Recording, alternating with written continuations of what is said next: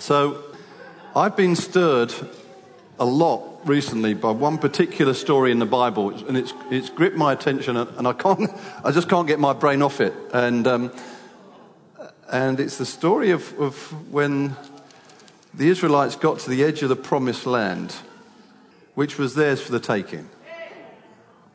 You know, that God brought them out of slavery in Egypt with a promised land ahead of them. And the book of Exodus is basically the training program, and through Leviticus into Numbers. And then in the book of Numbers, in the middle of the book of Numbers, they get to the edge of the promised land, and it's there for them. God's guaranteed them success. It's their inheritance. It's a done deal. And they send 12 spies into the land, and 10 of them come back with a bad report, and just two, Caleb and Joshua, believe that God can do what he said. It's as fundamental as that. God said, "Promised land, I'll give it to you. Victory is yours. Learn how to fight the battles." That's what Exodus was about, being trained for spiritual warfare, for warfare. It says, "I'll be with you, and you'll have angels who guarantee you success." And the spies were meant to go into the land for information, not inspiration.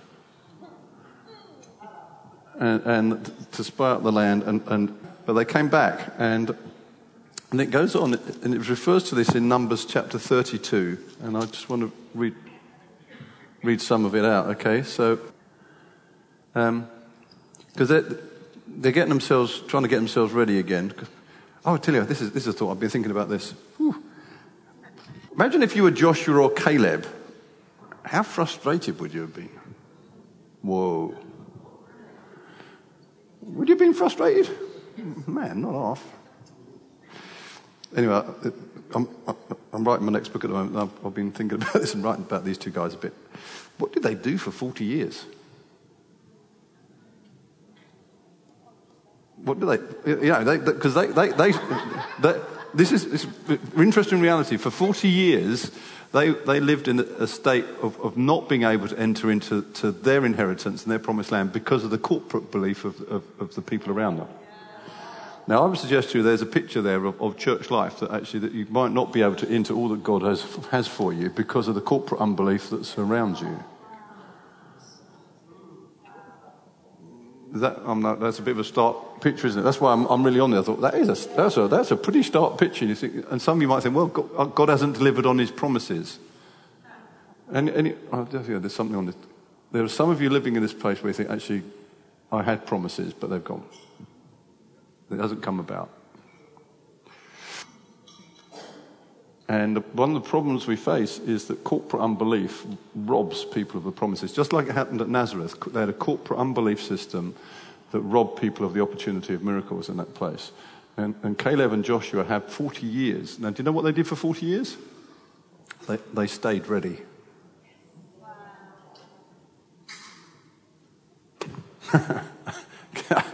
Caleb is a guy and a half, I tell you. When he gets his chance, he says, I'm just as ready now as I was then. If you read about him, he's absolute inspiration, I tell you. That, you know, when it comes into the book of Joshua and they're drying up the land, he says, give it to me, I'm ready. It's extraordinary, I think. And I want to say this, one of the ways, the chapter I'm writing in my book at the moment is actually how you deal with delay. And sometimes delay might not be your fault. But how you deal with it is up to you. Because if the promises of God are true, and you stay true, they will be true. But if you let go of them, then you've let go of them. Okay, that's cheerful stuff, eh? Number 32. Moses said to the Gadites and Reubenites, shall your countrymen go to war while you sit here? So basically they were supposed to be all fighting together. Why do you discourage the Israelites from going over into the land the Lord has given them?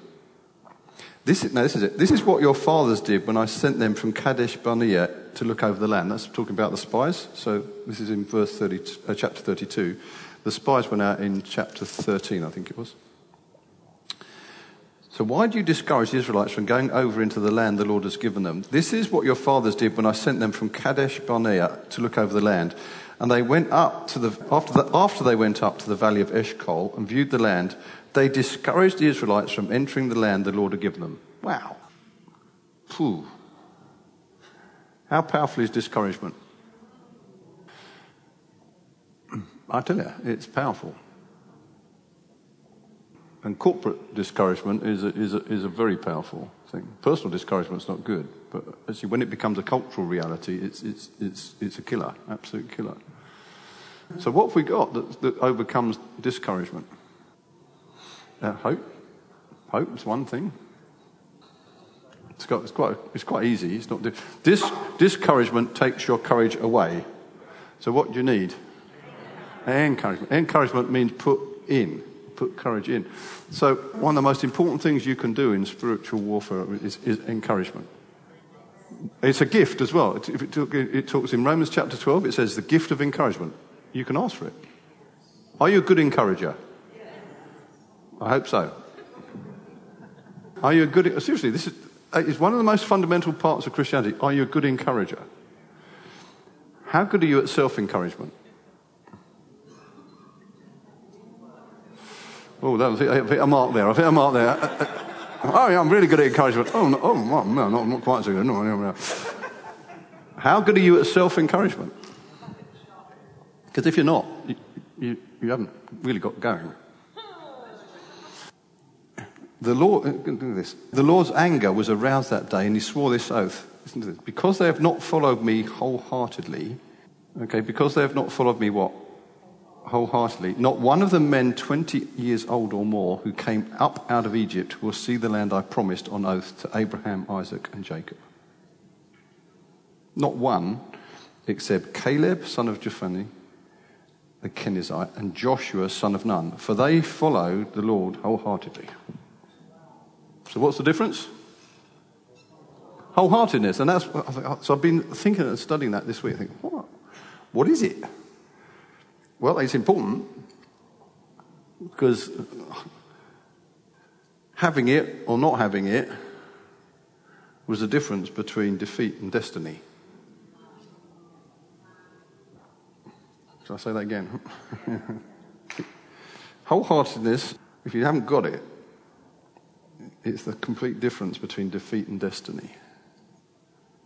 So what does it mean to follow God wholeheartedly? That's the question. Now, I don't think we've had any problem tonight. I think we've been pretty wholehearted in it.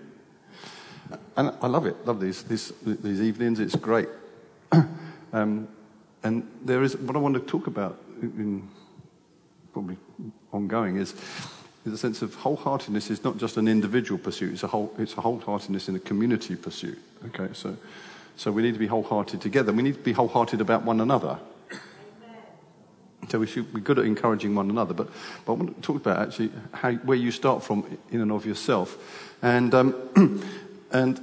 so let's have a quick shout out. What do you think it means to be wholehearted? Let's shout it out. I'll repeat it for the tape. Sorry? Surrendered? Yeah, good. Submitted? Committed, yeah. So committed. Engaged? Enthusiastic? Excellent. Focused? Yeah. Undivided? Yeah, brilliant. These are all good. I should be writing them down, actually. That might help me in my book. There's loads of stuff out there, so feel free. I'm not asking for right or wrong answers, just to say I'm interested to. Joyful. Faithful. Full on. There we are, full on. What was that one? Undistracted. Brilliant. In with both feet. Yeah. How about devoted? That's a word I like as well. Passionate. So what did you say? Sold out. Brilliant. It's all good stuff, isn't it? Wow. So what does it mean not to be wholehearted? What does that look like? Miserable. Miserable, yeah. Guarded. Selfish. Reserved. Suspicious, maybe. Easily put off. How about discouraged? Fearful? Tentative, maybe? Double-minded? Wishy-washy? It's good. It tells you in the book of James that double-minded people shouldn't think they're going to receive anything.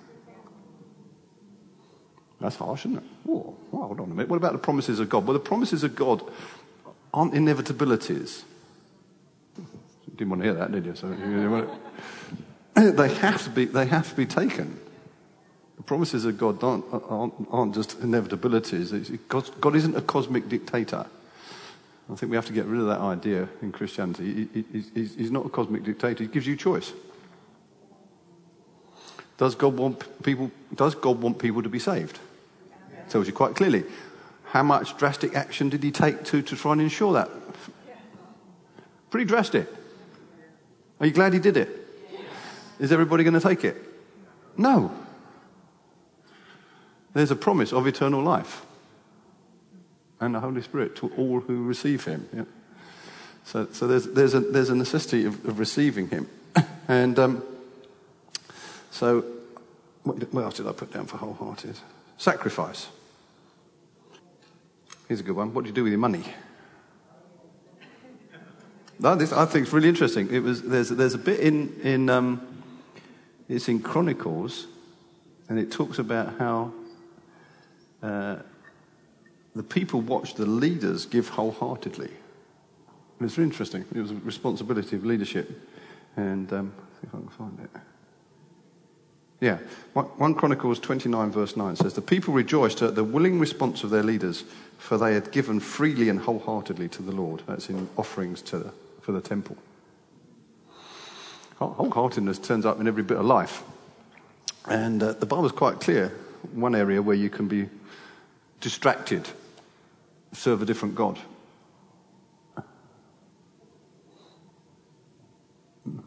You're all going quiet on me now, so that's... It's wholehearted, but actually, yeah, it's that as well. It's all in. It's 100% in. It's not, I think sometimes people think that God's just interested in maybe if you give you 10%, then you've done it. He's interested in everything. Now, how you use it is up to you. And I say, you understand what tithing is very simple. It means a tenth. God made it very simple mathematically for us to work it out. You just have to knock a naught off the end, and you're there. It's easy. And it's a biblical principle. It's a principle I've lived by in my life. It's a principle we believe in the church here. But I say to you that I sometimes surprise people. I say, everybody tithes. Do you know everybody tithes? You didn't know that, did you? It's just who you tithe it to. Because I will guarantee the first 10% of your income goes somewhere.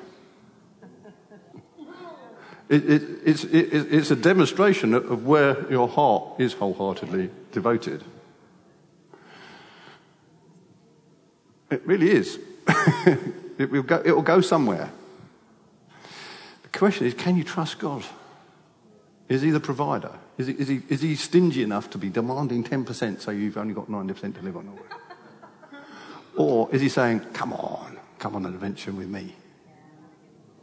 Trust me. That's what it means. I would say wholeheartedness is big trust.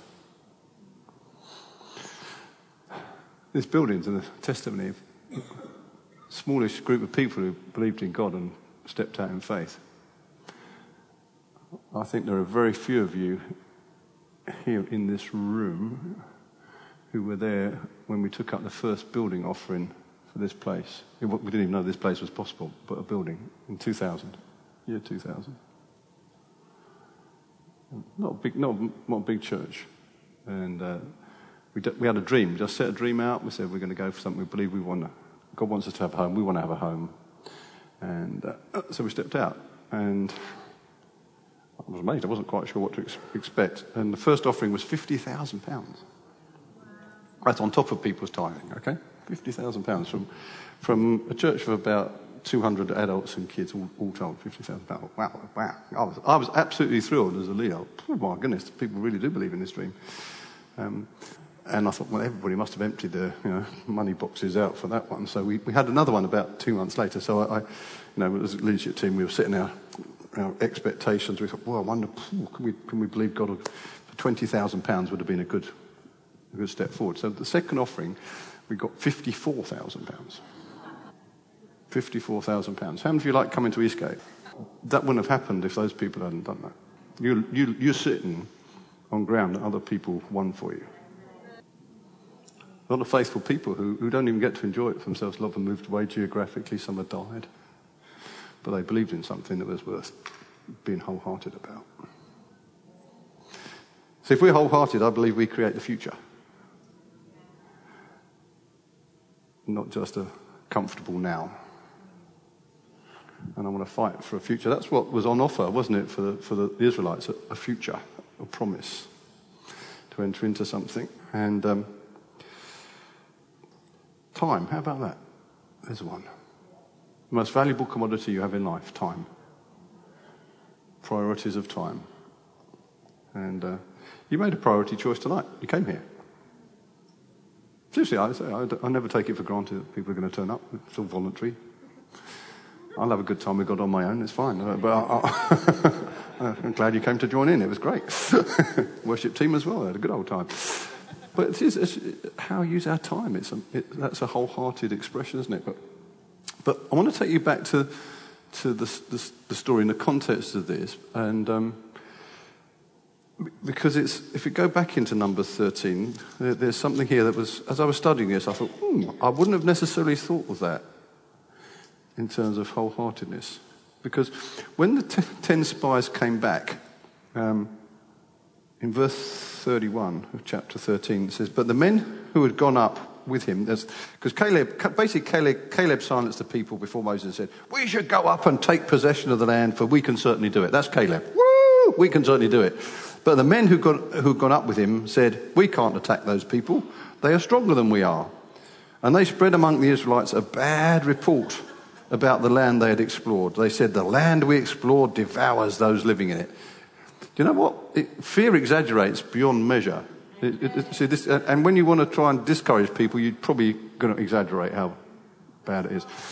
I don't know how good you are at exaggerating how bad you are.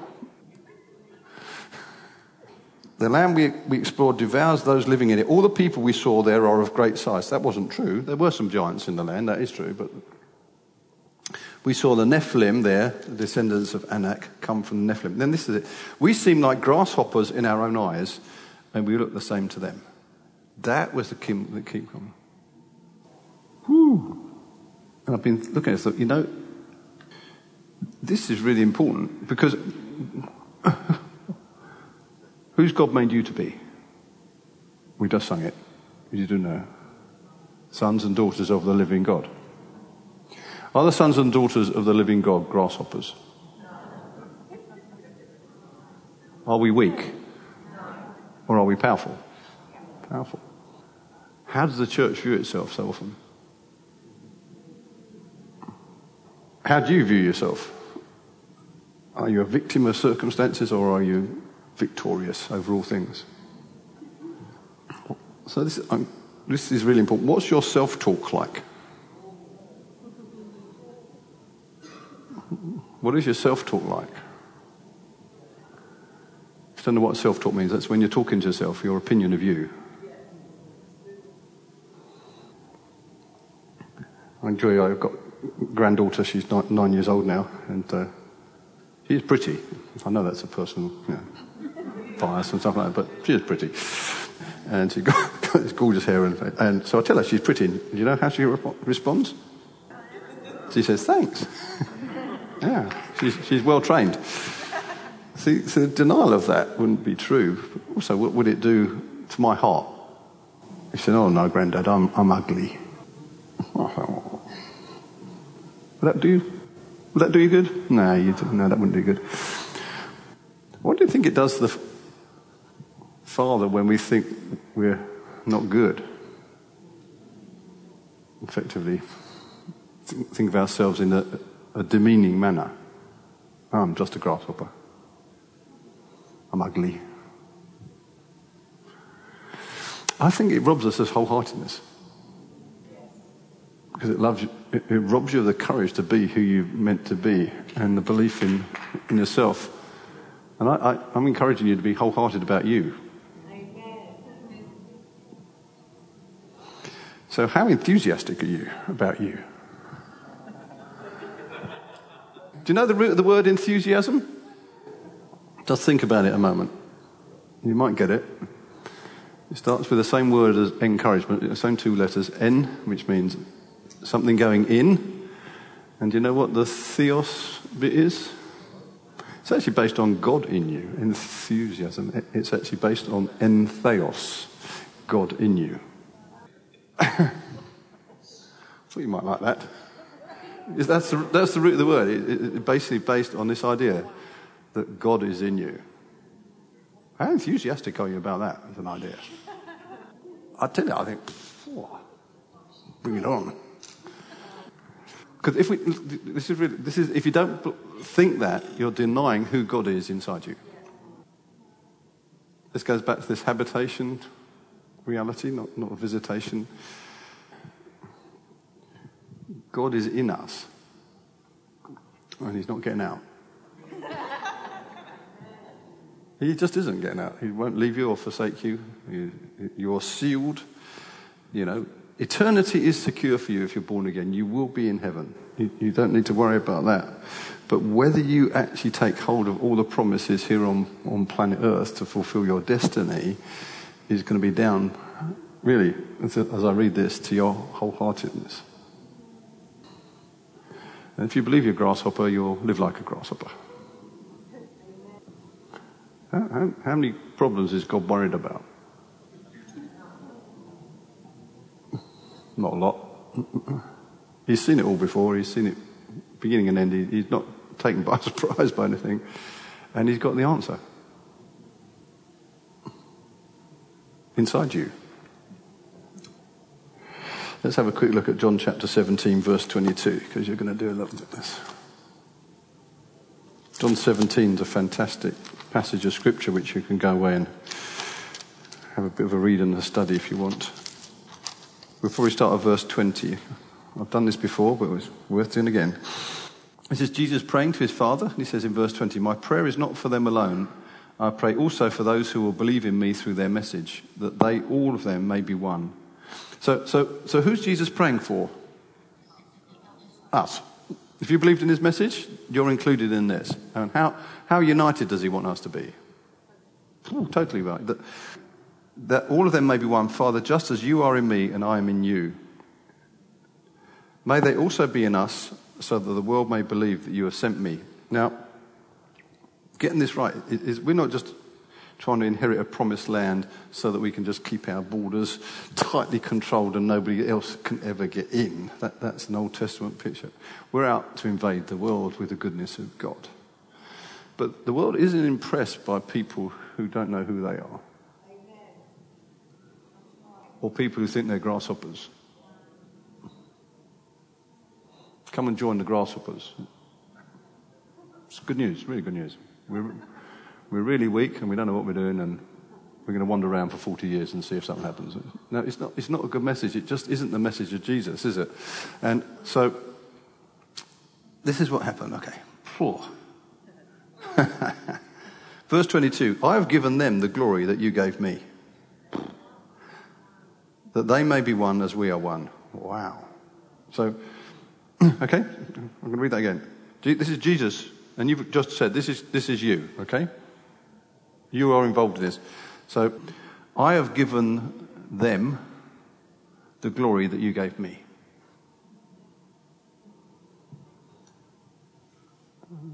Is that surprising? Not if you've been in school, it shouldn't be, hopefully, but or been around it. But this is astonishing. So how do you see yourself?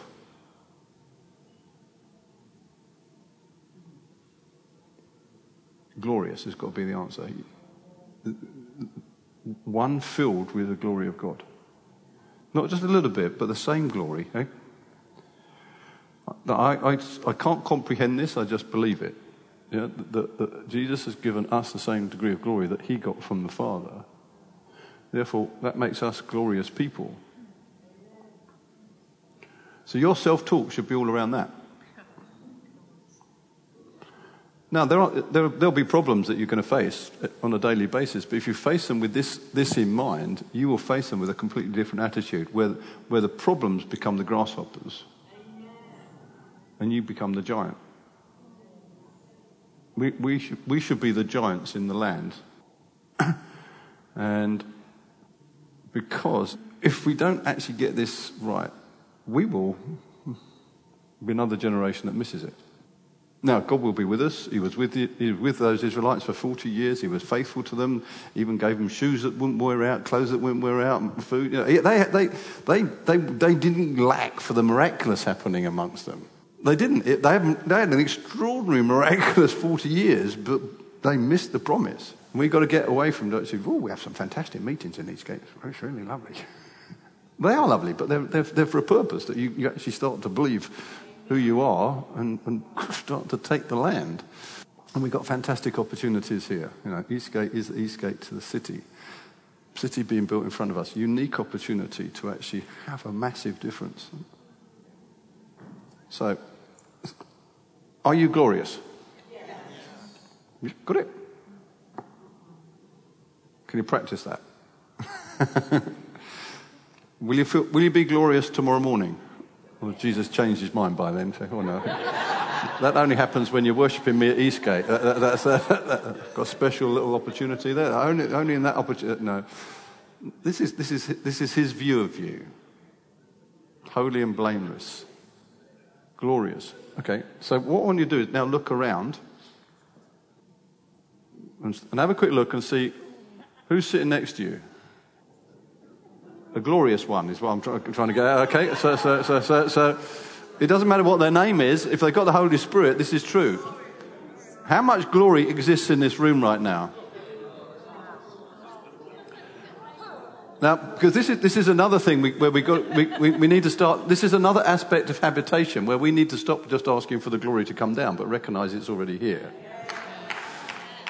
Now, I want him to come in glory in different ways and manifest, but I'm not. To say there is no glory in this place would be a denial. Yeah.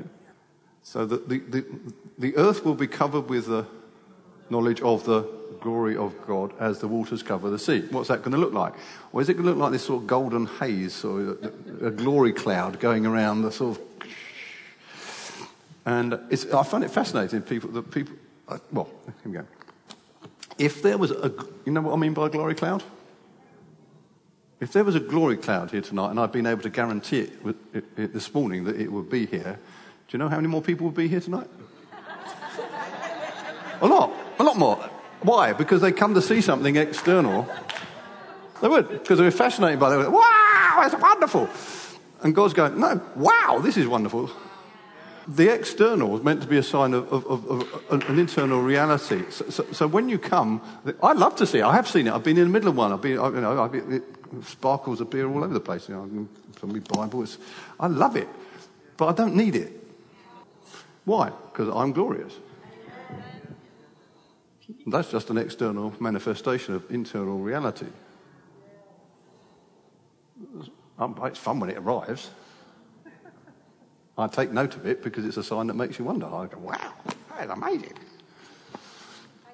But when it doesn't arrive, is it any less amazing? No. Because we don't live our Christianity based on just the external circumstances, even the spiritual ones that surround us.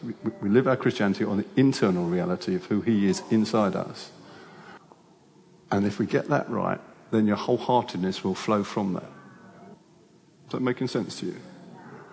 So I think what I want to suggest to you that the whole "we are grasshoppers" is an issue of false humility. False humility is doing yourself down in your eyes and making it out that's being humble. It isn't. It's stupid. And it's also pride because it's putting your thoughts above God's thoughts.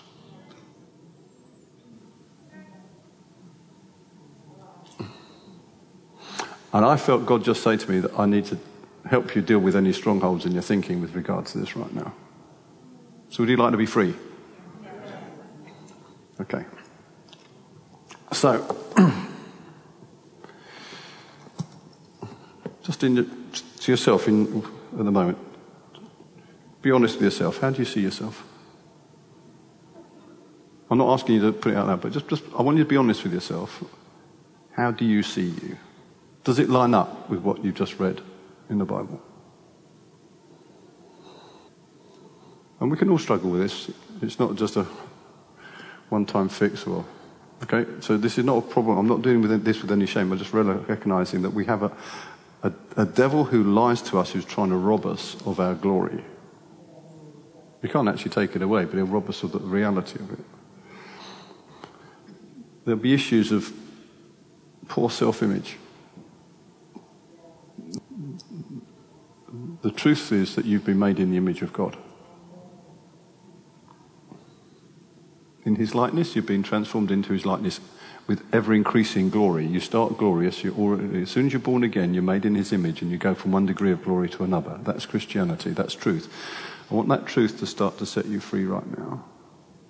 I want you to accept this truth and I want you to reject any lies that are to do with your self-image, whether that's physical, mental, and even your Christian self-image, how you regard yourself as a Christian, because there'll be people here who think they're not very good Christians.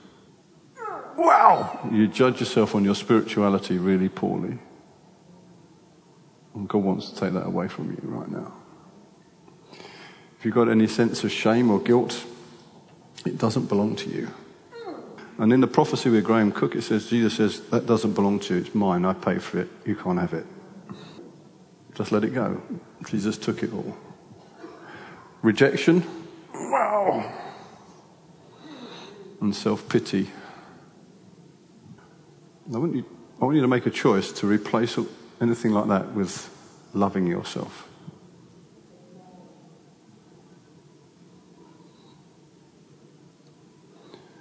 Because we're meant to love our neighbours as we love ourselves. And Father, I pray now, I just break the power of any stronghold that's holding people back from the truth of living as a glorious son or daughter of the living God. Wow. And if you need to, say sorry to God for having the wrong opinion of yourself that doesn't line up with the truth. Just let it go. And replace it. Wow! With the truth of being a glorious one. Wow! And a powerful one. But not just a powerful one on your own, a powerful one amongst powerful people. One of the glorious ones. Standing shoulder to shoulder with other giants. I want you to picture yourself as a giant in the land.